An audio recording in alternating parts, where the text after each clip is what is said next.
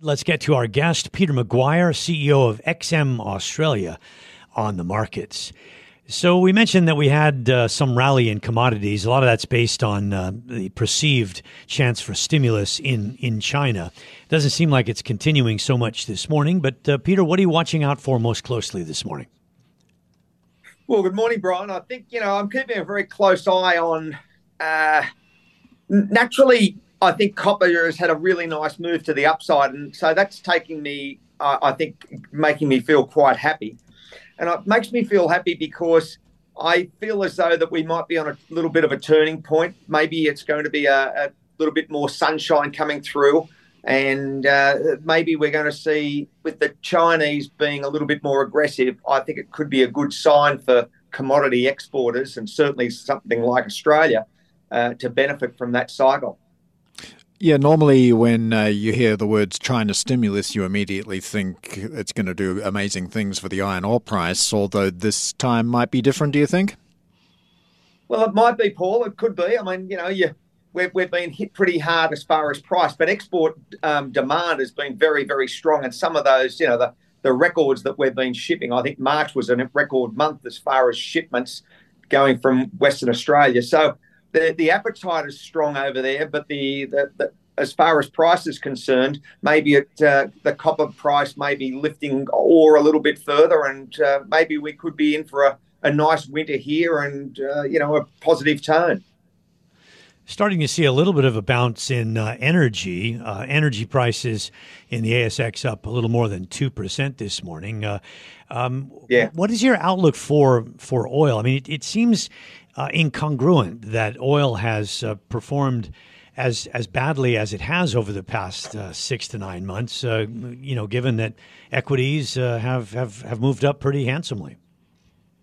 Well, equities have been on fire since you know January one. It's been an incredible time to be long for equities. That six month window has been nothing short of outstanding, and you know backed on AI and everything else. The Nasdaq has just you know punched the lights out if I'm looking at energy, I mean it's been a it's been cratering and it's been cratering for a number of months now. And I thought that that um, that change of tone from uh, Saudi oil minister with a million barrel cut could have sparked things, but that what was a short-lived rally to the upside, and then it's got you know back down to 68 for WTI. It's bounced to 70 and a half now, and Brent's nearly at 76. So I think we might have seen the bottom, and I wouldn't be surprised you see a little bit further uplift from here.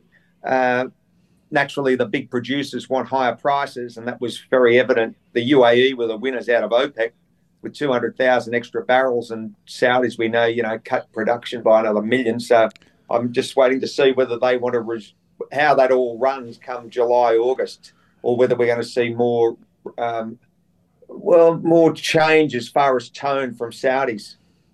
Yeah, Saudi Arabia has previously threatened and delivered uh, pain to short sellers, and we had another threat at the end of uh, yeah. the OPEC Plus meeting a couple of weeks ago. Uh, do you anticipate another yeah. shock move from Saudi Arabia?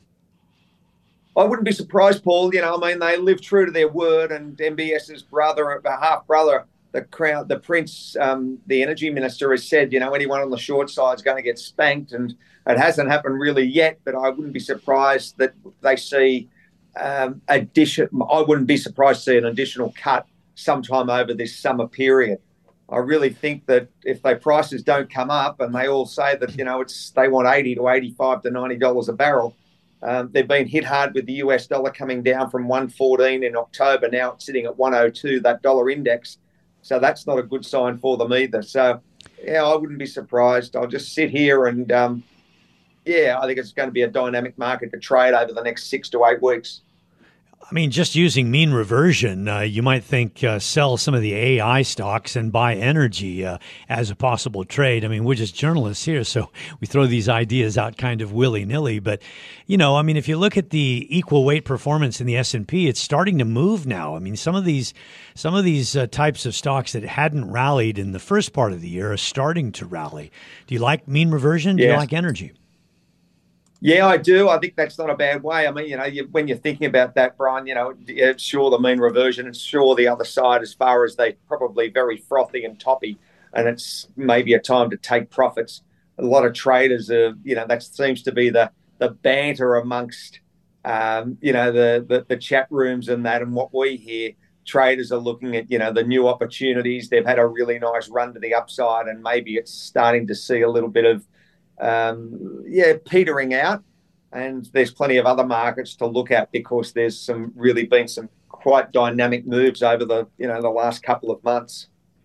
On the subject of petering out, uh, we got the Nikkei down today by eight tenths of one percent. Uh, do you think yeah. that long bull run might have finally run out of legs, or is this just a breather? Uh, I think it's only a breather, Paul. You know, I mean, it's just been incredible. I put my mind back to '89; it was at thirty-nine thousand, then it cratered to eight thousand, and now it's back at thirty-three. I think there's further upside. I think the uh, the policy statements coming out of Japan, I'm not seeing, I don't believe we're going to see anything dramatic there today. And I think the other side, of course, is the yen's given up some of that steam. We're running at a 15 year low against the euro.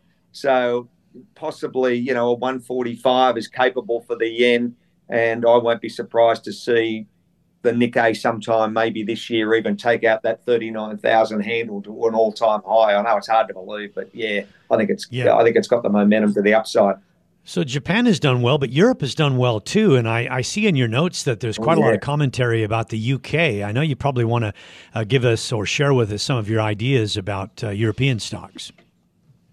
Yeah, you betcha. I mean, Euro, Eurozone's been nice. It's been a wonderful time to be long there as well. And uh, back on, uh, you know, that, that Asia market has really ticked up nicely. And, uh, you know, on the back of the Nikkei and certainly the back of US equities, the East, the European zone has done quite well, but the FTSE has been came out of the blocks quick after COVID, but I think it's just it's running out of steam. It hasn't got the AI side, it hasn't got the technology side, and if you're looking at the other sense, they backed a lot of banks in their um, well in their FTSE, and uh, that seems to have created, um, you know, from the financial stock side, the three non-cyclical sectors benefited as healthcare became the number one pandemic priority. But you know their commodity prices, um, they we know they went through the roof, but it seems to have backed down a little bit, and the FTSE just hasn't really gained the momentum of those other other um, uh, other equity markets. It's really underperformed to the and, and quite significantly. Uh, you mentioned AI there. We have had a huge AI inspired rally. Does it look frothy to you, or uh, do you wait for a pullback and, and, get in? Oh, well, I tell you, I think it's frothy, but um, I, hey, don't get in the way of a bull market. Many an analyst or many a trader has been, you know, steamrolled by it. So um, you can't not be involved in it. But it's um, like anything that moves so quickly and so dynamically, and you know, from a parabolic um, perspective, it's you've got to say to yourself, one day you're going to wake up and maybe it gives back 20%. But uh, hey, at the moment, everyone's long and they're all cheering from the sidelines. I'm not sure how long it lasts for, Paul, but um, if you're not in it, you, you know, where have you been for the last six months? Yeah, you sound like a crafty trader, Peter. So uh, give us your best call at the moment. What's number one? You know what I reckon? I'm I'm interested to see where gold trades. I really am because it's just been a silent performer for the last couple of weeks, and I think Bryan to the upside. I won't be surprised to take that 2200 handle out sometime this year. So I'm I'm quietly backing that. So that's where it's looking, and I think silver's got plenty of upside as well. So they're markets that um, are dear to my heart because I think they're undervalued at the moment. Yeah, good stuff. Thank you very much, Peter. Peter McGuire, CEO XM Australia.